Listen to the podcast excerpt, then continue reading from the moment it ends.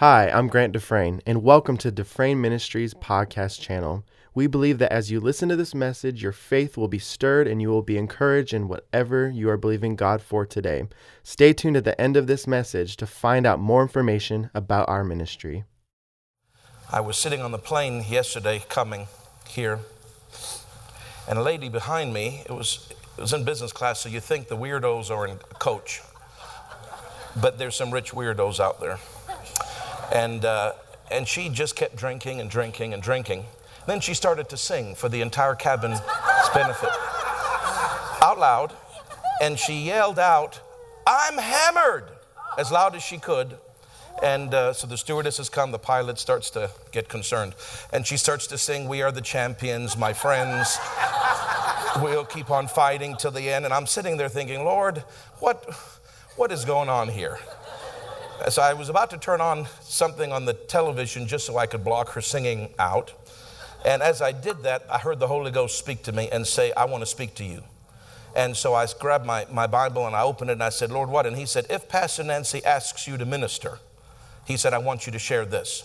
So he's made this extremely easy for me because when he lays it out that clearly, uh, it's not a matter of picking something that you think you know, whatever. I just know exactly what it is to share. So can we read 2 Kings chapter 4 and verse 1? Amen. And it says, Now there cried a certain woman of the wives of the sons of the prophets unto Elisha, saying, My servant, my thy servant, my husband is dead. And thou knowest that my, thy servant did fear the Lord, and the creditor is come to take unto him my two sons to be bondsmen. And he just started to speak to me as I was reading, and he said, Did you notice this lady was in the ministry? Because her husband was a son of the prophet. And this represent this is not just anybody. This is a lady. This is a pastor's wife. This is somebody that is, uh, has been in the ministry. They have given their lives to God. They have, their vocation is the things of God. And he said, Did you notice that this is a ministry family? And she said, And this message applies to, applies to everybody, but especially ministers. So I, I wrote that down. Then the second thing is, he said, Notice what she said is, My husband is dead, and thou knowest that thy servant did fear the Lord. My husband's a minister. He's gone now, but he lived right.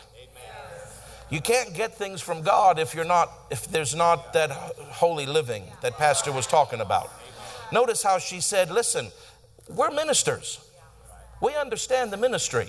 We're serving God. Just because we're serving God doesn't mean we don't have problems, but we're serving God. And by the way, we're living right. He served, he feared the Lord. I feared the Lord. My sons fear the Lord. In other words, she's qualifying. I understand that if you don't live right, you don't get things from God. But I want you to know that we're living right and he lived right. So, so we qualify so far. Now she says, the creditor has come to take unto him my two sons to be bondmen.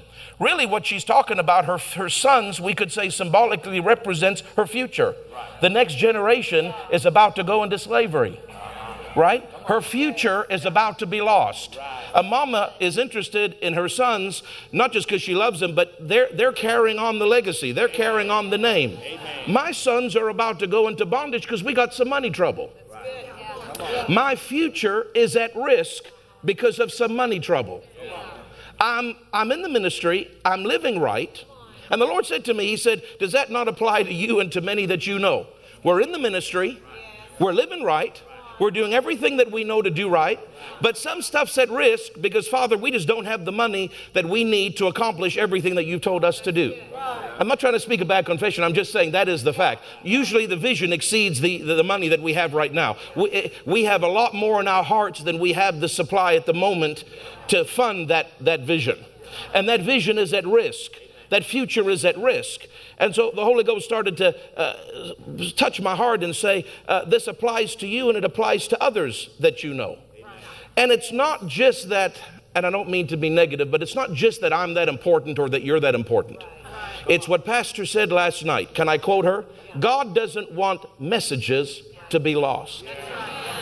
We need to build on them for where He's taking us. Why is God, he, he loves me, and yes, He's interested in my future independent of the bigger picture, but He's really interested, He's investing in me because I'm a carrier of the message. That's the most important thing. And if people can realize that I'm a carrier of the message more than I need to have a big name or a big ministry, God will do things for us because we realize I'm a carrier of something that's bigger than me. Something that, that I had the privilege of coming into. It's amazing. Some of you, you know what I mean. You talk to people that you were at Bible school with because I didn't go to a, a, faith Bible school years ago. And you see them 15 years later, 20 years later, and they're in the same, same problems, same the way talking. And we have so eclipsed, we have, and it's not, I'm not giving us credit, I'm giving the message credit. It has so changed us. We, you, you can't even, they look at us and say, we don't even hardly recognize you. And I'm like, that's because you've stayed with the same company the same religious company all this time. But I've moved on. I've moved on to a different company with a different message, and the message changed me. God is interested in my future and your future because we are carriers. And what she said is the message can't be lost. It's important. Why, did, why do you think people, and those of you, most of you would understand the statement, a lot of ministers seem to drop Dad Hagin, the importance of Dad Hagin, after he died. And you know why? because they were looking at the man only. Like Pastor said last night, they thought it's all hinging on the man. And when the man goes, well, it doesn't really matter anymore. But they missed the train, they missed the whole point. It wasn't just the man, it was the message that the man carried. Now, uh, not, to, not to get into too many specifics, but I think most of you would be aware that remember that Jesus appeared to his mother said, Naaman John. He'll be the forerunner of my second coming. And then she didn't do it. And on September 1st, 1950, in Rockwall, Texas, he's called away to heaven. He's 33 years old and he's standing in the very. Th- I mean, there is no greater honor for a human being than to stand in the throne room of God. God the Father is standing just a few feet from him, and Jesus says, Don't look at him. And Jesus is telling him about his primary purpose on the earth in the throne room of God. And he said, Yes, I told I appeared to your mother, I told her to call you John. She didn't. But what's more important, he told him about that he was the forerunner. What's more important is that you minister in the power of the Spirit. But he told him that he was the forerunner. Now, this is, I think, where people miss it. And this is because people, they, they you know, I hate to say but religious people don't want you glorifying a person. But we're not glorifying the person, we're glorifying the message. And the difference with really, John the Baptist was the forerunner of the first coming of Jesus, and Dad Hagin was the forerunner of the second coming of Jesus, but there's a difference between the two. John the Baptist contained the entire forerunnership in his person. He was one man. Dad Hagin did not contain the entire forerunnership in his individual person. Otherwise, when he died, it would end. He didn't contain the whole thing. What he was was John the Baptist was one man. Dad Hagin was a forerunner. He began a movement or a group of people that would bring a message that would usher in the second coming. That's why, just because he's passed, in 2003, we don't drop it because it's not just him. He brought, he was the beginning of a movement of which I have entered into that movement. I am part of the forerunnership of Jesus because of his message that we preach. That's why the message is so important. I was just in Africa. I got all these different sermons. I said, Lord, what do you want me to preach? I can preach this, I can preach that. And he said, Preach the message. Now, I know what he means by that. Now, there's different sermons within the message, but this message of faith, this message of dominion, this message, what Pastor was preaching last night, this is incumbent upon us to preach. We don't have time to waste time with all these other things. We have a message that must be preached, and this is why God is interested in our future because we are carriers of it. And this minister was, this lady was a, was a ministry family, living right. My future is in jeopardy because of money. The most ridiculous thing that you could ever say. I mean, it's true, it's, it applies to all of us. But you're telling me the message is in jeopardy? Something as precious as the message is at risk because of money? It's completely crazy, but that is the reality. So it's important that we know, number one, that we are carriers of the message. Luke 1:17 says that they are, John the Baptist was to prepare a people for the return of the Lord. And that is what this message is doing. Jesus said, When I come back to the earth, am I going to find faith? He, we are preparers of the second coming of Jesus. We can never understand the incredible value and importance on those of us that carry the message. And you see, when you promote the message, remember, remember Paul said, I exalt my office.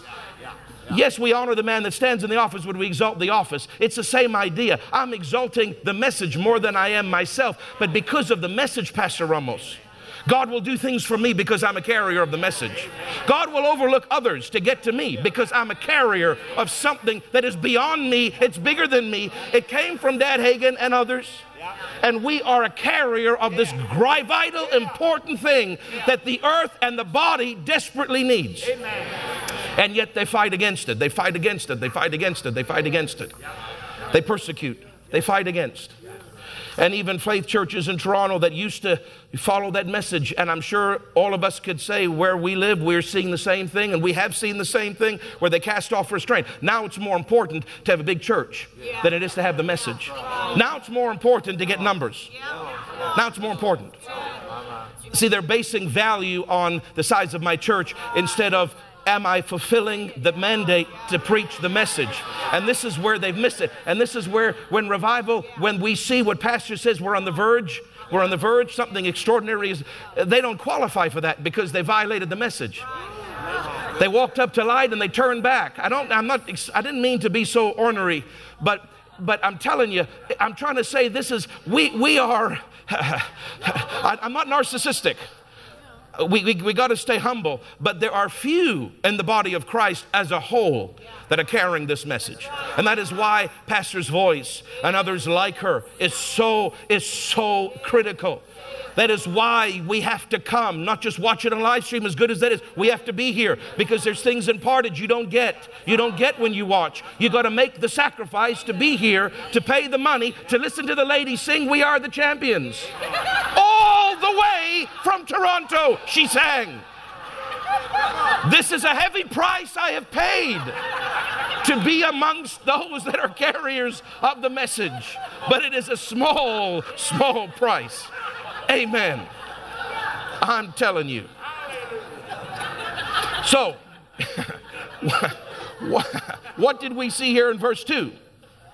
We got verse 1 okay? I'm a minister, I'm living right, but I need something for my future. And uh, we need something for our future because our futures are valuable. And Elisha said unto her, I like this. What shall I do for you?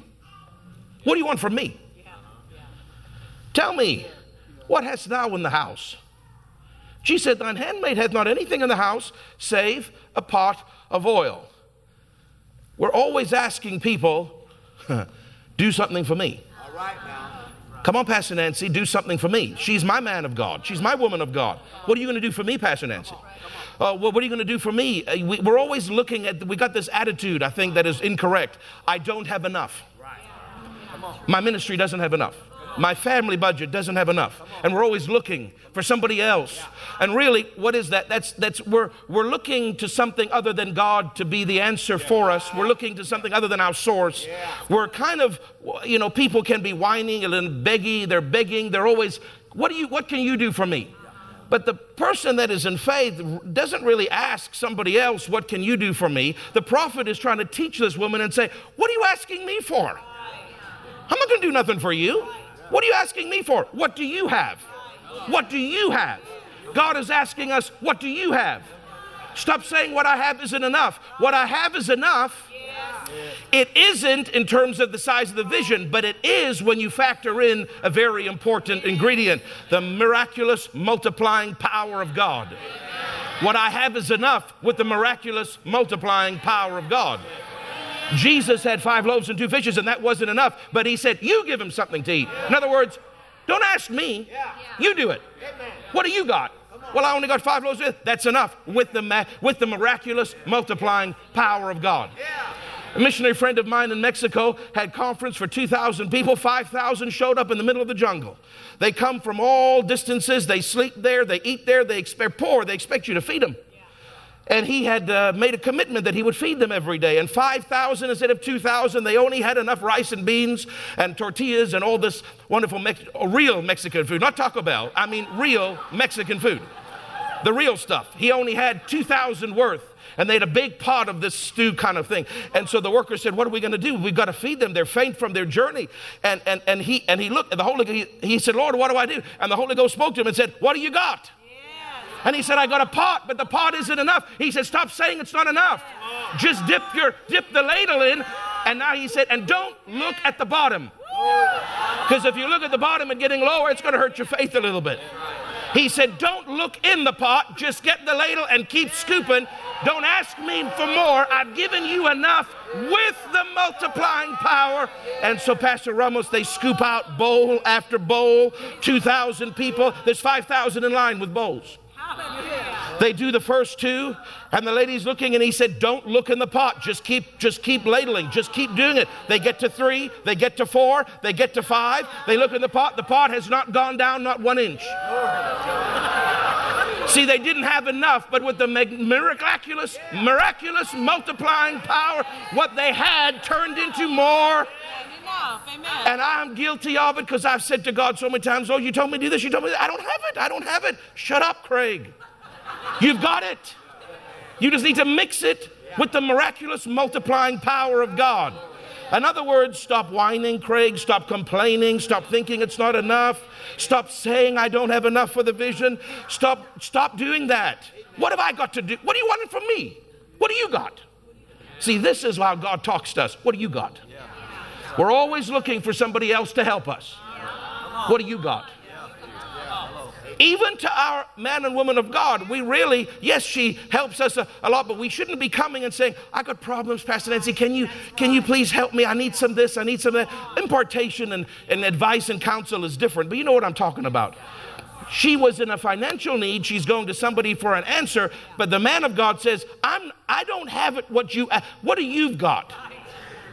Now, watch what God does with what you've got, but you got to do a couple important things. You got to first look at what you got, number one, but number two, you got to do a couple things once you look at it. So, number two, he said the next thing. What is it? Verse three, and he said, Go borrow vessels abroad of all thy neighbors, empty vessels. Borrow not a few. do you realize what has happened here? This is so cool because it lines up with what Pastor was talking about last night. By the gift of the word of wisdom, he saw. That's why he spoke it. He saw her borrowing. He saw her coming in and closing the door upon her and her sons. He saw her pouring the pot of oil out. He saw it not staying. He saw her selling the oil, not only paying her debt, but living for the rest of her life off the difference. This was a retirement package. It was not just what she needed, it was more than what she needed. But the gift of the word of wisdom saw, saw into the future and gave her her answer. The Bible says that the Holy Ghost will show us things to come. Why do we need to know things to come? Because when we're in binds, sometimes problems, that will show us how to get out of the problem. He wants to reveal to us what's going to happen. He wants to reveal to us the answers. Why are we struggling when he, with the genius knows how to get it out? He knows how to get us out of it. He's inside of us, and He will reveal that by the word of wisdom, by the spirit of seeing and knowing. We can know how to get out of our issues. That's why we have to have this operate in our lives. It's not just for the congregation on a Sunday morning, it's for us. It's to know answers for our future. I'm telling you. But did you notice, like Pastor said last night, the body of Christ was taught faith. Then he says, now you're going to come into a manifestation greater than you've ever seen of the spirit of seeing and knowing, which is the, the, the revelation gifts, specifically the word of wisdom and knowledge. Why? Because you have to understand faith so that when things are revealed, you can use your faith to believe for them. Right? If they're just revealed, but you don't know what to do with that, then that's a, there's a loss there. So he says, I'm going to teach, I'm talking big picture. I'm teaching you faith now you're going to have stuff revealed to you. Now you're going to use your faith on what you've got revealed to you by the Spirit. And now the power gifts are going to step into operation and manifest what was now revealed to you that you've released your faith for. Amen. You, you, you see, see how simple that is? So God, by the Holy Ghost, makes it so easy. Would we obey with blind? Would we blindly obey if God said, do this? We would. If we didn't know what was going to happen, if he just said, go borrow and then pour into the first one and then we'll see what happens later, would we still obey? Yes, but we would obey. How much more should we obey? when the whole thing is laid out for us. Read the story. He lays the whole thing out. He tells her, Go and borrow. Come, can we just read the next verse? And when you art come in verse 4, shut the door upon thee and thy sons, and thou shalt pour out into all those vessels, and thou shalt set aside that which is full.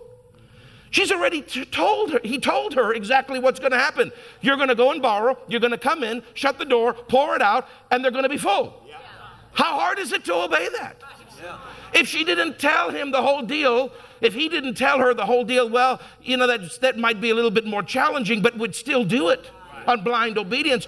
But when the gifts of the Spirit, specifically the operation of seeing and knowing, is an operation, God makes it easy. He shows us if you do, this is what's going to happen. Now, if you do this, that's what's going to happen. And it's all laid out and it's so simple. All you do is obey. That's why one of the reasons we need these gifts in operation in our lives because, like Pastor Nancy said, we've been taught faith. Now, these revelation gifts reveal certain things, but we've still got to know how to use our faith once they're revealed. And now the power gifts, to what end do we use our faith? Because the power gifts are now going to operate so that what we're believing supernaturally comes to pass. Amen. But we need these things. Praise God. Praise God. James 2:17. Could you turn there briefly with me? Hallelujah. He has an answer for my future. It matters to him that I succeed because I'm a carrier of the message. And you may not like me. I know you do, but you know what I'm saying. People out there may not like us. Other ministers in our, in our city may oppose us. The government might withstand us. Different things may be against us. But God is, in, God is impressed with those that carry on the message, that aren't so small minded and arrogant and proud that they think we're the big cheese. What we have something really important to say. No, we don't look at it that way. We, Lord, we're a carrier of the message. That is our function and purpose on the earth. Because this is so important to heaven that this message gets out. Lord, you automatically are going to make sure that things come to pass for us because we're, we're in the ministry. And even if we're not, it applies to everybody. We're living right. But we got some needs so that the message can get out. And so now the gifts of the Spirit start operating. Okay, you got some needs, no problem. I'm going to lay it all out before you. All you have to do is release your faith. And when you release your faith, the power gifts are going to operate and fix what you need. That's right. Amen. Amen. Amen. So we see, what did, what did I say now? What did I ask you to turn to? James chapter 2 and verse 7. And it says, uh, 17, sorry, not 7. Even so, faith without works is dead. Amplified Classic says, faith, if it does not have word, faith, if it does not have words, deeds, actions, and obedience to back it up by itself is destitute of power, inoperative, and dead. The Phillips translation says, bare faith without corresponding actions is useless and dead. One of my favorite quotes of Pastor that I've said hundreds of times in many sermons, different parts of the world. Faith comes by hearing, but faith does not operate by hearing. Right. Faith operates by speaking yeah. and doing speaking and acting, spirit led action. So faith without action, corresponding action, doesn't work right. Now, this prophet of God is trying to teach this lady this principle. She, he's trying to say, listen, lady, do something. Now, this is very important because we, we, know now by the gifts of the Spirit the answer. It's been revealed. But if you don't exercise your faith, in what has been revealed, the miracle power, the, the power gifts can't operate properly because there's a, you, it's not just about it being revealed and then they pop in. There's an, a faith in the middle here that we've got to operate in. And so this man is trying, this mighty prophet of God is trying to teach this lady if you really believe that this is going to happen, that what I've told you is going to happen, why don't you show it? Why don't you do an action? Don't just say it, do something. Amen to prove to God that you believe this works. This is corresponding action. And we have to ask ourselves, what have we done to show God that we believe Him? Norval Hayes, you know, he's very ornery in some of his comments, and that's one of the reasons I like him so much, because he just rubs the cat's fur the wrong way. God don't believe anything you say. He only believes what you do. I keep repeating that. God don't, because we all talk a big talk, but our actions really show God if we. Norval likes to poke you with the stick. God don't believe anything you say. He just believes what you do. Now, he does believe what we say. You know what he's trying to say by that. In other words, actions to faith are important. Lady, you believe this? Go borrow some pots. Do something. Go door to door. Get some pots. Bring them in. Show me that you believe that this miracle is going to happen. And I'm telling you, God's been on me about that a little bit. Prepare, Craig, for your miracle. If you don't have it, borrow it. If you can't buy it, borrow it. Remember, God said in this situation, she don't have the money to buy it. So he said, borrow it. Because the miracle is going to cause the money to come that you'll buy what you borrowed. Do you understand? We don't always have the money up front. And sometimes he tells you to believe for the money before you buy. And other times he says, just go borrow it. Because something's coming that you're going to buy what you borrowed. I didn't say God said it in that situation. Just get moving, make an action, do something. Just start to move. Just put your foot out and start to say, Lord, I really believe this. I really believe this. I'm a minister. I'm living right. My future's important. I got some needs. You've even revealed to me what's about to happen. All I got to do is step. How do I do something? Don't just talk. Don't just talk. Do something. Gather a pot. Oh my God. Can I, can I say this? This really blesses me. Minister friend of mine told me about a Kenyan pastor that he knows. He was preaching at their church. Pastor, this, this, this touched my heart so deeply. This man is poor. Kenya, I mean, like all African nations, they, he just in the rural areas. He don't have nothing. But he hears the message of faith by Dad Hagin and Brother Copeland.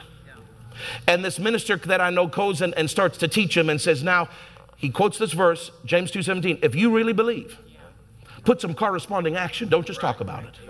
So he leaves. Now, this man goes before God and he says, Father, I need a sound system because the people are growing and I can't, there's so many people now. I'm trying to project my voice out there and I'm losing my voice because it's this, my voice can't carry to the crowds. And I need not only by luxury, but by necessity, I need a sound system. And he said, But this man of God told me to put corresponding action to my faith. Now, listen to this because this has had a great impact on me. He said, So, Father, I believe that I have received when I pray my sound system. And he went and he got a pair of scissors and he got some cardboard and a marker and he cut, I'm not making this up, he cut a square of cardboard with tape and he made himself a cardboard sound system with little buttons and levers and he drew it with marker. He got a rope he got a piece of wood and he took his knife and he carved the wood into a microphone a crude looking microphone. He took the piece of rope and attached it with tape to the end of the wood and let that length of rope attached it with tape to the end, end, to the side of that cardboard sound system. He got up the next morning in church and he said, "I want you all to know we've got a brand new sound system."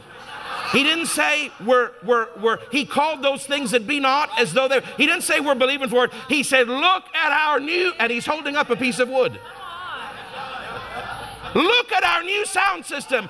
I call that we have a new sound system. And some of the people laughed and some of the people got it.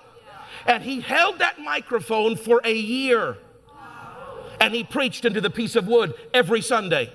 And every Sunday he said, Praise God for our new sound system. See, he doesn't have the ability to take a loan from the bank. There are no banks in the village.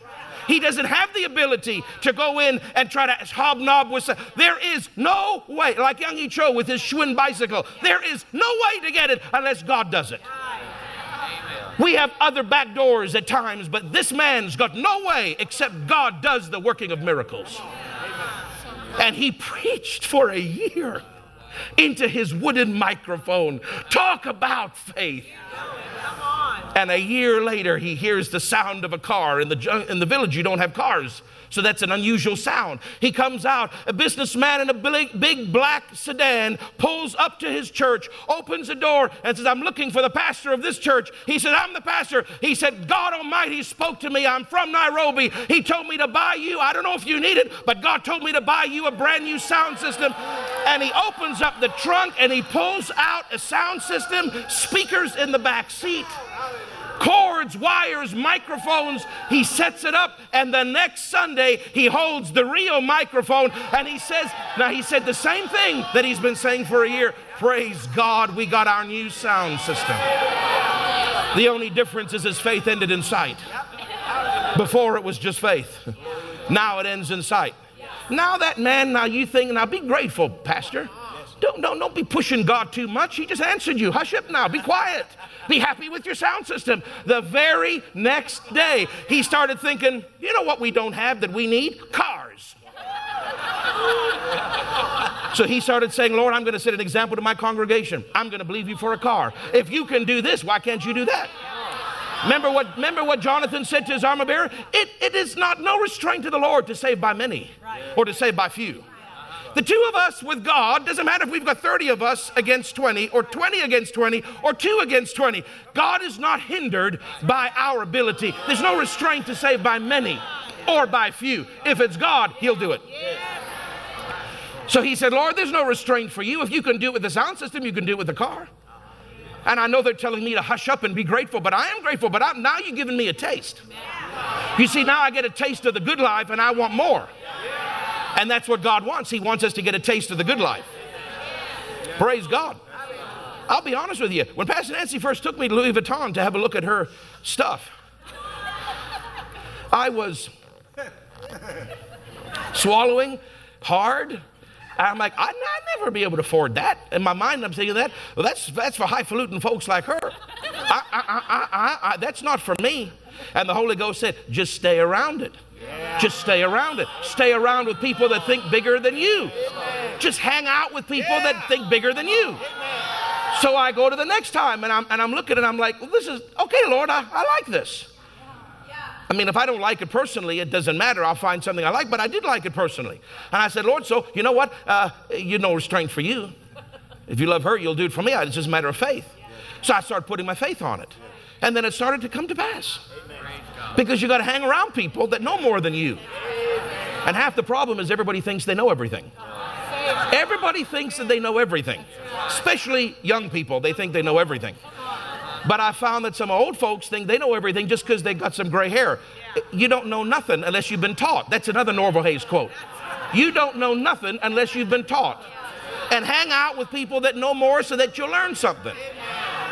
I like hanging out with Pastor Nancy because she's always going to know more. That's the way God set it up. Praise God. That's your spiritual parent always knows more. And by the way, if you don't have a spiritual parent, if you don't have a pastor, then, then you're shot dead in the water before you even leave the port. Because that is the epip- that is the that is the pinnacle of arrogance. I don't need it. I, I, I, look at look at my years of experience. Look at my PhD. Look at my this. We got it, we got the lady needed Elisha. Elisha needed Elijah. I'm getting distracted.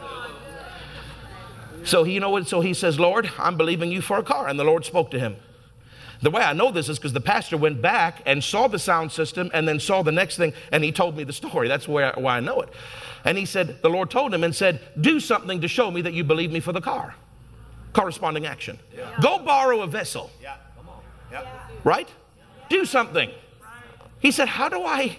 What do I go around and what do I do? How do I show you that I believe the car? He says, Where are you going to park the car? He said, Why don't you make a parking lot? So he said, Well, I don't have the money to make a parking lot, but he got a can of paint. And in the dirt, he drew lines. And every year he said, Thank God, wow, look at all the cars out there, everybody. Look at all the cars out there. And now the congregation that were mocking him, Pastor, because they saw the sound system, they hushed up real quick. Now they're not mocking, now they're like, Yeah, thank God for the cars. Can I get one of them? Can I get one of them? Well, if you put your faith with me, we'll all get one of them. And a year later, this minister went back, and the, the, in front of that little shack church, there were cars everywhere. He couldn't even afford shoes when he started. Now he's driving a car. Now his congregation are driving cars. Now they're in the building process of building a big building for all the hundreds of people that want to hear the message. It's about the message because they're broke, poor Africans, and the missionaries have lied to them for years and said, You're in need, we'll just hand something to you. Instead of saying, What do you have? Sow and tithe and believe and let God add to what you have. This is the problem, Pastor. Religious missionaries have ruined the mission field. They ruined it. They single handedly ruined it. Telling them that they're poor and that we need to give something to them. No, no, no, you don't give nothing to them. You give them the word. You say, What do you got? Now you tithe and you sow and you speak and you believe and let God do the miracle for them instead of them trusting the missionary to do the miracle for them. I'm telling you, that's why we're carriers of this message. That's what Nigeria needs to hear. That's what Liberia, where we're going next month, needs to hear. I'm telling you. So a little while ago, the Lord said to me, Son, there's some stuff I want you to do, and I want you to believe me for an airplane. I said, Lord, an airplane, I believe you. I'll believe you, but what for? And then he started to explain different things we're doing in northern Canada and different things we're going to do in Africa. And he said, I want you to start believing me for an airplane. So I said, Okay, Lord. And have you ever had when God talks to you, you think it's like 10 years in the future, so you write it down, but then you truly and honestly intend to forget the whole thing? Because this obviously is not for now. So I did that and I put it in the back of my journal where all the words are for like, I don't know, whenever. They're not happening anytime soon. I put it in the back. And he said to me, just a couple days after I wrote it down, he said to me, The time is now. I said, Lord, it's been 48 hours. How do you mean the time is now? I don't even have a pilot's license. What do you mean the time is now? And he said, Start believing me for one. So I said, Okay, Lord. So I started, Lord, I thank you. I believe I have received. We know, we, we know, the, we know how to do it. Yeah. And then he, he swore to me and he said, Remember that African pastor you preach about? The one I just preached about? I said, Yeah. He said, Why don't you do what he did? I said, What do you mean? How am I supposed to run around? What do I have to do? Do this? What do I have to do? How, how do I show I've got an airplane? By faith. And he said, Where are you going to park it? I said, Lord, I don't have the money to go and buy a hangar. He said, then go borrow it like I told you because I'll pay it off. Just start. Just start. Just get your foot and start. And from three weeks from the day he said it, three weeks, exactly 15 business days, we got the key to the nicest, they call it the Taj Mahal. It's the nicest hangar with all the best upgrades. They were in a bidding war against the, the, with the owner. And the owner said to me, she said, my husband, when he died, said, Make sure it goes to a do gooder. And she said, You're a missionary and you're going to help people hear about the Bible. She said, I'm not even going to sell it to you. They were all offering her a quarter, 25% more than, it, more than what she wanted to even sell it for because there was a bidding war. And she said, she said, I've never seen it like this, but it almost seems that something has reserved it for you. she said that. And I said to her, Rosemarie, it's not something, it's called God. And she sold it to me for under market value. The same price she paid 20, uh, eight, uh, 15 years ago. Same price, not a penny more. And it's got all the upgrades. The chief flight instructor was bidding for it. The guy that goes on the plane, you know, on the radio where they do traffic things, the main guy in Toronto was bidding on that hangar, the one who does the traffic every day, because it's the nicest hangar. And the Holy Ghost said, Should not my church have the nicest item on the field? I said, Yes, sir. I said, But Lord, just so that you're aware, I don't even have the pilot's license yet. He said, This is an act that you have just borrowed a vessel. You've gone out and you borrowed something. Now watch me fill it. Remember Aimee Semple McPherson? Just dig the hole just start. Show God you believe Him. Start. And he'll, he'll fill it by the working of miracles, he'll fill it. I guarantee you, it's just a matter of time, that thing will be filled with a plane. Because God works when we have corresponding action. What have you done?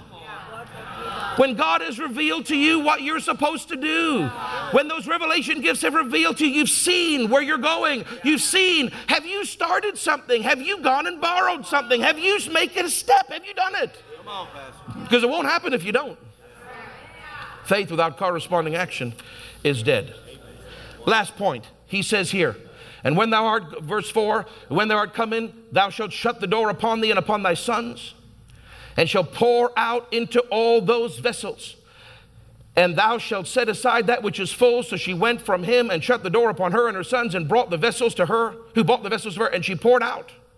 And it came to pass when the vessels were full that she said unto her son, Oh, bring me yet a vessel. And he said, There is not a vessel more. And the oil stayed. And then she came and told the man of God and said, And he said, Go and sell the oil and pay thy debt and live thou and thy children of the rest. the blessing made rich and had no sorrow to it. The blessing didn't just pay for the immediate issue, the immediate need. It dealt with the long term future. The creditor was the immediate future. But now he says, Go ahead, this is your retirement. Your husband's lived right. This God is honoring you. Now, you're going to get so much money, you're going to live off this for the rest of your life. Yeah. That shows me that God is not just interested in my immediate future, He's interested in my absolute long term, down the road, over the hill, and past the mountain kind of future.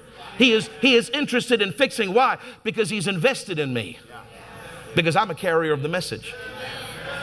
Pastor Noel, we are not just preachers. Preacher, we are carriers of the message. This is why we can't fail. That's right. This is why he's revealing things to come. That's right. He's revealing to me, this is where you're going to go. This is what you're going to do. With, but if I don't go and do a corresponding action and release my faith by a corresponding action, like buying the hangar, like building the sound system, like painting lines in dirt, if we don't do this with corresponding, he might have revealed it. But that is why we have this message of faith, so that we can now act in what He's revealed, act on it. Why? So that the gifts of power, the power gifts, by the working of miracles, can operate now and supernaturally cause what we didn't have to come. But if we don't step out in faith, it will not. We'll sit here 10 years from now with this grand vision for the future and still say, But Lord, I'm living right. But Lord, I'm in the ministry. Lord, I love you, but it's nothing's happening because we're not we're not taking what we learned from Dad Hagin and actually doing it. And it's uncomfortable.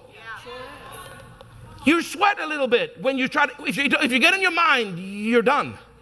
You got to stay in the arena of your spirit when you're stepping out in faith. And you've obviously got to be led by the Holy Ghost when you're stepping out in faith. You've got to have spirit led action so that you're not foolish in what you do. And it's got to be within your measure of faith, but you all know all that kind of doctrine. But the point is, we got to step. We got to step. We got to step. We got to make the step. We got to make the step by corresponding action. And then the last point is not only do we have to make the step, but we have to actually use what we've got. He didn't say, I'm going to give you some oil. He said, You pour out the oil that you've got. We are so used to holding things so tight, so tight. This is all I've got. If I let this go, I don't know what's going to happen. No, no, that's the whole point of faith. If you went by faith to borrow the vessel, at least by faith pour out the oil. You've already made the step of faith to borrow something, to, to show God you believe Him. But now take what you've got and let it go. See, that's another act of faith. Letting go what you've got instead of hoarding it because you're afraid. Now, did you notice in this story, it was just pouring into what she already had around her, which speaks, represents her ministry, her future, her call, right? But just turn with me very briefly so you can see another side of this as well in 1 Kings 17, because I believe, even though it doesn't list it in this story, in the 2 Kings 4, I believe there's something very important that we have to do before we pour it into our vessels. Do you understand? Yeah. Our plans, our assignments. Release what you've got and pour it into what God's telling you to do for your ministry. But there's something we got to do before. It's not listed in this story, but it's listed in the other story. And this now is where in verse, uh, praise God, verse 17, 1 Kings 17, verse 9. Arise, get thee to Zarephath which belongs to Zidon, and dwell there. Behold, I've commanded a widow woman there to sustain thee. So he rose and went to Zarephath. And when he had come to the gate of the city, behold, the widow woman was there gathering sticks. And he called her and said, Fetch me, I pray thee, a little water in a vessel that I may drink. Notice the first request didn't cost her a thing. He just wants to see, are you going to do it? Just do what's easy. If she don't even do what's easy, nothing else is going to happen. Now what? As she was going to fetch it, so now she's in obedience. She hadn't even fetched it yet. He just wanted to see if you're going to obey. Then he calls her and said, and by the way, now he ups the ante. I asked you something that didn't cost you nothing because there's a public well. But now, I'm going to ask you something that's going to cost you a lot. Bring me, I pray thee, a morsel of bread in thine hand. She said, As the Lord thy God liveth, I have not a cake, but a handful of meal in a barrel and a little cruse of oil, in a little oil in a cruse. And behold, I'm gathering two sticks that I may go and dress it for me and my son that we may eat it and die. I mean, she's just given up. Yeah. She already told her son, You better enjoy this. This is the last meal you're ever going to get. Elisha said unto her, Fear not. Go and do as thou hast said, but make me thereof a little cake first. Not second, not last, not eat and give me the crumb. See, there's a, there's a pr- principle here. Give me the first fruits. Give me your best. Give me the honor. And bring it to me. And after, make for thee and for thy son. Now, listen, the word of wisdom is operating and now tells her the entire answer. How hard is it for her to obey? If he had just said that, it would have maybe been a bit more of a big faith step. But he tells her exactly what's about to happen. This revelation gift lays it out. But you still need faith to step into what has been laid out. If you don't have faith when it's revealed, the miracle gifts will never operate. Right? For thus saith the Lord, he tells her, For thus saith the Lord God of Israel, the barrel of meal will not waste, neither shall the cruse of oil fail until the day the Lord sends rain upon the earth. If you'll just do what I'm asking you to do, I'm already telling you by the gifts of the Spirit, it's all going to be fine. Yeah. Yeah. But it's still, even though you know it's going to be fine, you have to step out in faith and make the meal. Amen. Right? You still going to do it. And she went and did according to the saying of Elijah, and she and her house did eat many days. What's the principle here? The first, when you're going to pour out your oil, the first one you give it to is the one that's over you and the Lord. And I am convinced, and I know a lot of people don't like, not this group, but oh my God, I have so many enemies, you have no idea. oh, Jesus, have mercy. because I'm with the largest uh, Word of Faith church in Toronto, a couple thousand people, and they invite me so we can, I don't even know why they invited me, they've never invited me back, but they invited me the first time so that they could have a powwow. So during our powwow, the pastor says, and he went to Rhema, he knows all the stuff that we know. And he says, nah, I don't, we don't believe in tithing up anymore. It's a waste of money. Yeah, that's just, that's just them trying to get our money. And now we don't believe in guest ministers anymore. The pastor's gift is enough for the, for the sheep.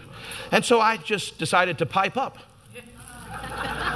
maybe if I hadn't have, I would have been invited back. But then again, maybe I don't want to be invited back. Because maybe I don't want to hang around with people like that. And I'm not against them, but they're, but they're carnal. Right. And so I, I chimed up and I said, So, you, you've decided to be a thief and a robber. And he looked at me and he goes, What are you talking about? I said, You know what the Bible says, you silly thing. I said, You know Leviticus 27 says the tithe is holy. And you know that the, the priest gave tithe to Aaron. And you know that you're supposed to tithe to your spiritual parent. And I said, The only reason you're doing it is you're a thief and a liar. Well, I didn't, I didn't bring you here to, to accuse me. I said, I'm not accusing you. I'm telling you that you're a thief and a liar. You're thieving from your spiritual father because you've decided that he's stealing your money. Because you missed the whole boat. And I said, and you watch what happens. Go ahead and enjoy your 10% and watch what it gets you. Well, very quickly he ended the meal. But you know, like I'm convinced that we have a lot of problems. And I, and, I, and I hope I'm not offending anybody by saying that, but, but, I, but I, I really do believe that there is a, there's a principle here. Make your man of God the thing first. When you're going to pour out of your oil, pour it into his vessel first. Give what, give, do be your priest and give up to Aaron. I'm so happy, and I told our congregation every dollar you give 10 cents goes to Pastor Nancy. Every one. We've never changed that, and we never will. Then on top of that, we give another 5% to other ministries. We live off 85% of what comes into our church, and we've never not had more than enough. Never. And some of you pastors, you proved it out, you know it. But did you notice that it's an act of faith to do that? Because sometimes when they send you the books and they show you all the money that's going out, you know, if you get in your mind about it, you'd be like, well, Lord, I need to buy this and I need to buy that. You know, that money could have gone toward this, that money could have gone to that, but that's just the mental arena. And if you engage the mental arena, you'll quit. You got to stay in your spirit and say, No, Lord, this is a principle, this is a law. I'm not pouring into my vessel first. I pour into who you've placed over me out of honor. Just like I tithe personally, I'm tithing to you, Jesus, but ministerially, I'm tithing as well because I am going to give my man of God the first cake. There's a principle here we must obey. And I'm telling you, it works. It works. So we go back, and as I close, he says, Now pour it out. Now we know from this story, let's pour it out first to those that are over us. Nobody's asked me to say that. Nobody wants it. Some people, I'm just telling you that's what works. That's what works for me. You do whatever works for you. You do whatever works for you. But I'm telling you, you want your church to be blessed. You want your church to be blessed. Start taking 10% of what comes in. And, and, and, and another thing that really annoys me, Pastor Debbie, because you're, you're, you're, you're the one that always gets going with the chainsaw thing. So, you know, I look to you because I, I think you'll agree with me. The, the, these, these, these people, they take, oh yeah, I tithe. This one guy said, oh, I tithe. I said, who do you tithe to? Well, I give 0.5 to them and 0.5 to them and 1% to them and 1%. And you know why? It's because they don't have a spiritual parent. They don't have a pastor. So I looked at him, and he's got a much bigger church than me. And I said, uh, so who's your pastor? I don't need a pastor. I'm a pastor. I said, you don't need a pastor. So I started giving him the scripture. And I said, It's great to sow to the missionary here and that person there and that person there. But I said, That holy tithe belongs to your pastor. That does not belong to every missionary on all parts of the world. Give them the offerings, but your first fruit belongs to your pastor. Well, I don't believe that. And I said, And how long have you been at your church? 35 years. I said, And is your budget met? Rarely. I said, That's why because you're too cheap to, to take the tenth, not, not, not, not dividing it all up. Take the whole tenth. That's what it is. The tithe goes to your spiritual parent. Now, I don't mean to offend people because I'm not telling you that you, if God tells you to do something different, you do something different. I'm just saying that's what works for us. That's what works for us. That's what works for us. Listen, our message is too important. We have to have the funds to preach. Some of you have to have the money to finish your building, to buy to build the next building, to build the school, to buy the plane, to travel the globe. We need, we're ministers living right. We need this increase. But God's saying, What do you got? Would you act out by faith and believe me? I'm revealing it by the gifts of the Spirit. Just believe me. But now pour it out. Don't hold back. Sow into first who is over you, and second, start releasing your your resources into the assignment that I've given you. If I've given you anointing, start to preach. If I've told you to go and if you've got a gifting here, start to operate in it. If I've told you to buy something, at least put a down payment on it. Just do something. Start to pour. Start to pour. Disciples, have them sit down in groups and hand out the fish and the loaves. Start to do something. The people that with the water with the wine, just fill the pots with water and go and start pouring. Our job is to do the work. God's job is to perform the miracle. Our job is to pour it out. Our job is to say, Lord, I don't know how you're going to do it, but I don't care. I just know you're going to do it, and I'm pouring it out. His job is to turn it into wine. His job is to make sure the oil does not stay. Amen. That's the working of miracles. That's the working of miracles. He'll do it if we'll just start. We've just got to start. We've got to pour. So, what's number one? Saying you have enough. I don't know what, what I, I have nothing except this pot of Just say. Start to say, I have enough mixed with your miraculous multiplying power. I have enough. That's faith. What's the second thing? Doing something to show God that you believe what He has said. Go and do a corresponding action of faith. And I'm being very practical. If you're believing for a new parking lot, go paint some lines. Amen. If you're believing, the lady said to me a little while ago, she's believing for a new place and she hasn't come to pass, hasn't come to pass. And I heard the Holy Ghost say, Tell her to go pack. Mm-hmm. Right. Show God you believe it. Yeah. So she went out and bought a tote and started to pack. And she said, This is weird because I don't know where I'm going. I said, That's, get, that's your mind. Get out of your mind. Get into your spirit. Did we not pray the prayer of agreement? Is the new place not coming? Yeah. Well, then act like it's coming and pack your house. Because we're too, just too easy to sit. Not, and then number three, we got to say it, we got to do it, and then use what you have. Start, just start, just pour out sow into those over you, and then just start to make a forward motion movement into what God's asked you to do. Just start. Amen. Just start. For me, it's getting the pilot's license. Do you understand? For me, it's for you, it might be something different. Just start. Yeah. Amen. Praise God. Hallelujah. Just take the first pour. Yeah. And your mind's going to say it's going to run out, but that's where the working of miracles comes in, and it doesn't run out. Amen. But if you never try to pour the oil, you'll never know if it's going to work or not. Just start.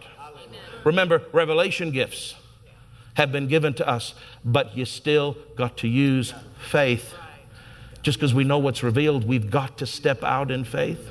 Amen. We got to show God we believe Him Amen. so that the miracle power of God can meet it Amen. and the power gifts can kick into action. Praise God. Hallelujah. Hallelujah. Hallelujah. The Lord is good.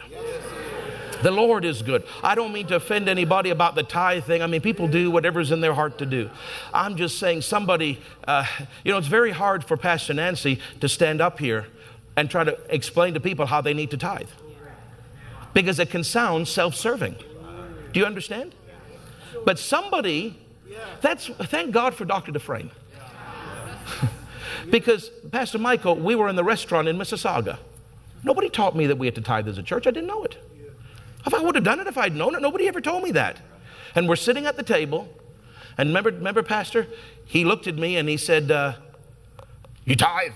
You know how doctor just to the point. I mean, no flowers, just to the direct. Do you tithe?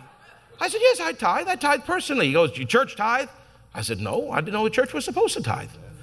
He goes, Tell him, Pastor Michael. And so Pastor Michael starts talking to me about why it's important for a church to tithe and I can feel sweat drops starting to form on my head. Oh my God. And my mind is running 100 miles an hour, and I'm thinking, what do we make? We, we can't afford to tithe. we just can't afford to do it. So, Doc, you may say what you want, but I'll nod my head and be real polite and respectful to you, but I ain't not doing what you're saying, not for a second, because I, we'll go under for sure if we do that. Do you remember, Pastor Michael, you saw me sweating. But I get home and the Holy Ghost say, says to me, He gave me some scriptures. This was one of them in 1 Kings 17. And He said, Now, He said, Do you believe that I've given, He's got a grace for your life? Do you believe He's assigned to you? I said, Yes, sir, I do. He says, And if you'll step out in faith and do this, and stop looking at your budget and just step out in faith. Show me that you believe me. Show me, show me that you honor him. And we started it from that day, and we've never quit. And we've never from that day. And Pastor Michael told me, remember you told me, sir, you said you always struggled, but the time when you started tithing as a church, your church started to increase. And I said, Lord, if it works for him, right, yeah. it can work for me. Because while he is kind of cooler than me, you don't love him more than me. you love us the same. If it works for him, it works for me. if it works for him, it better work for me. I mean, and I'm telling you, it works. It works. Because we're carriers of something bigger than just whatever our ministry name is. We are part of the forerunnership of the return of the Lord Jesus Christ. What a privilege. What a privilege. Heavenly Father, I thank you so much for these precious, precious ministers of the gospel and congregation members alike. It applies to all of us, Father. For us, we may be talking in ministry terms, but for them, Lord, their finances, their family budget, their new house, their new car, their new business, it's all works the same. But Father, since there's a minister's focus during these meetings, Lord, I thank you that as that lady was part of a ministry heritage, and she was living right and doing, fearing the Lord, yet she was struggling. But Lord, the power of God revealed to her the answers, and she was it was incumbent upon her to act out with corresponding action, to do something to show you that she believed you, and then to release with the little she did have and trust that when she poured it out, you would multiply it. Yes. And Father, you said to me on the plane, this is such a simple and ultra simplistic message. But for whatever reason, Father, you said, I, I do know the reason, Lord, I, I just want to obey you. Pastor's given me the great privilege and the honor of having a voice this morning. Lord, I thank you for your precious ministers that some of them, and, and, and this is not so deep that none of us know these truths, Lord. This is just a, a refresher and a reminder and a reinforcing this morning of what I know they already know. Some of them know better than I do. But Father, if we don't actually act, if we just know what you've revealed, but we never do anything, we'll stay in the same place for the rest of our lives. We must take that great step of faith. We must show you we believe. We must have corresponding action, and we must release what we've got. We must release it. We must first make the cake for the man of God. We must then pour into the vessels that we have borrowed. You will do the miracle for us. Our, our ministries will surge ahead because we are carriers of a message that must be preached. It must be preached. The nations must hear it. There's so many wonderful works out there, but few of them contain this message. And we are carriers of a holy message. And Lord, for that reason alone, despite the fact that you love us and you care about us as individuals, but for that reason alone, you are invested in our success because we carry a message that is going to bring back the Lord Jesus Christ. Lord, I pray you'd encourage and strengthen those that are here this morning. Remind them, Holy Ghost, that nothing is impossible. That, Lord, no matter how many years of ministry they've had under their belt, that, Lord, it's easy let the cobwebs and the dust settle on some of these things. But, Lord, if they'll just look to what they have, what they have is enough. What they have in their hand right now is enough to turn it if they mix it with faith and with the miraculous multiplying power of God. In the name of Jesus, I thank you and I praise you. Amen. Hallelujah. Praise God. Hallelujah. Pastor Craig, wonderful. Hallelujah. You know, Dad Hagin said that uh, people would ask when different leaders in the body of Christ went home to be with the Lord, he people would say, Well, I wonder on who that mantle fell. And he said, For me, he said, when I go home to be with the Lord, he said, it's on those who take the message. It's not just going to fall on an individual, it's going to fall on who takes the message. Amen. Hallelujah. Were you thinking of ways that maybe you can even look back. I was sitting there thinking, I remember just an idea, a thought came to me about what to do regarding something I was believing for. And I just kind of molded around and set it back down. Anybody think of, you know, that that could have been God prompting me in the direction of a divine act that he can meet. Are you sitting there thinking about, I'm believing for this, I'm believing for that, but what have I done and what do I have to do it with? Amen. So we have homework assignments. What are we believing for now? We have to make sure something's in place that God can fill. Amen. Hallelujah. And he said something that's so important. Look to the Spirit. The Spirit of God will prompt you on what an appropriate corresponding action, action is. Amen. Look to your heart. Don't look to your head, but look to your heart. And I don't know, Pastor Craig, maybe we ought to put some more drunk singing women behind you. Because if that came out of that setting, that setting might be profitable at some point for the rest of us. That was wonderful. Thank you, Pastor. I always love listening to him, and he feeds me. He feeds me. We trust you've enjoyed this message. Visit us at dufresneministries.org to learn of our upcoming meetings, share your testimony, become a partner, or visit our online store. This program has been made possible by the friends and partners of Dufresne Ministries.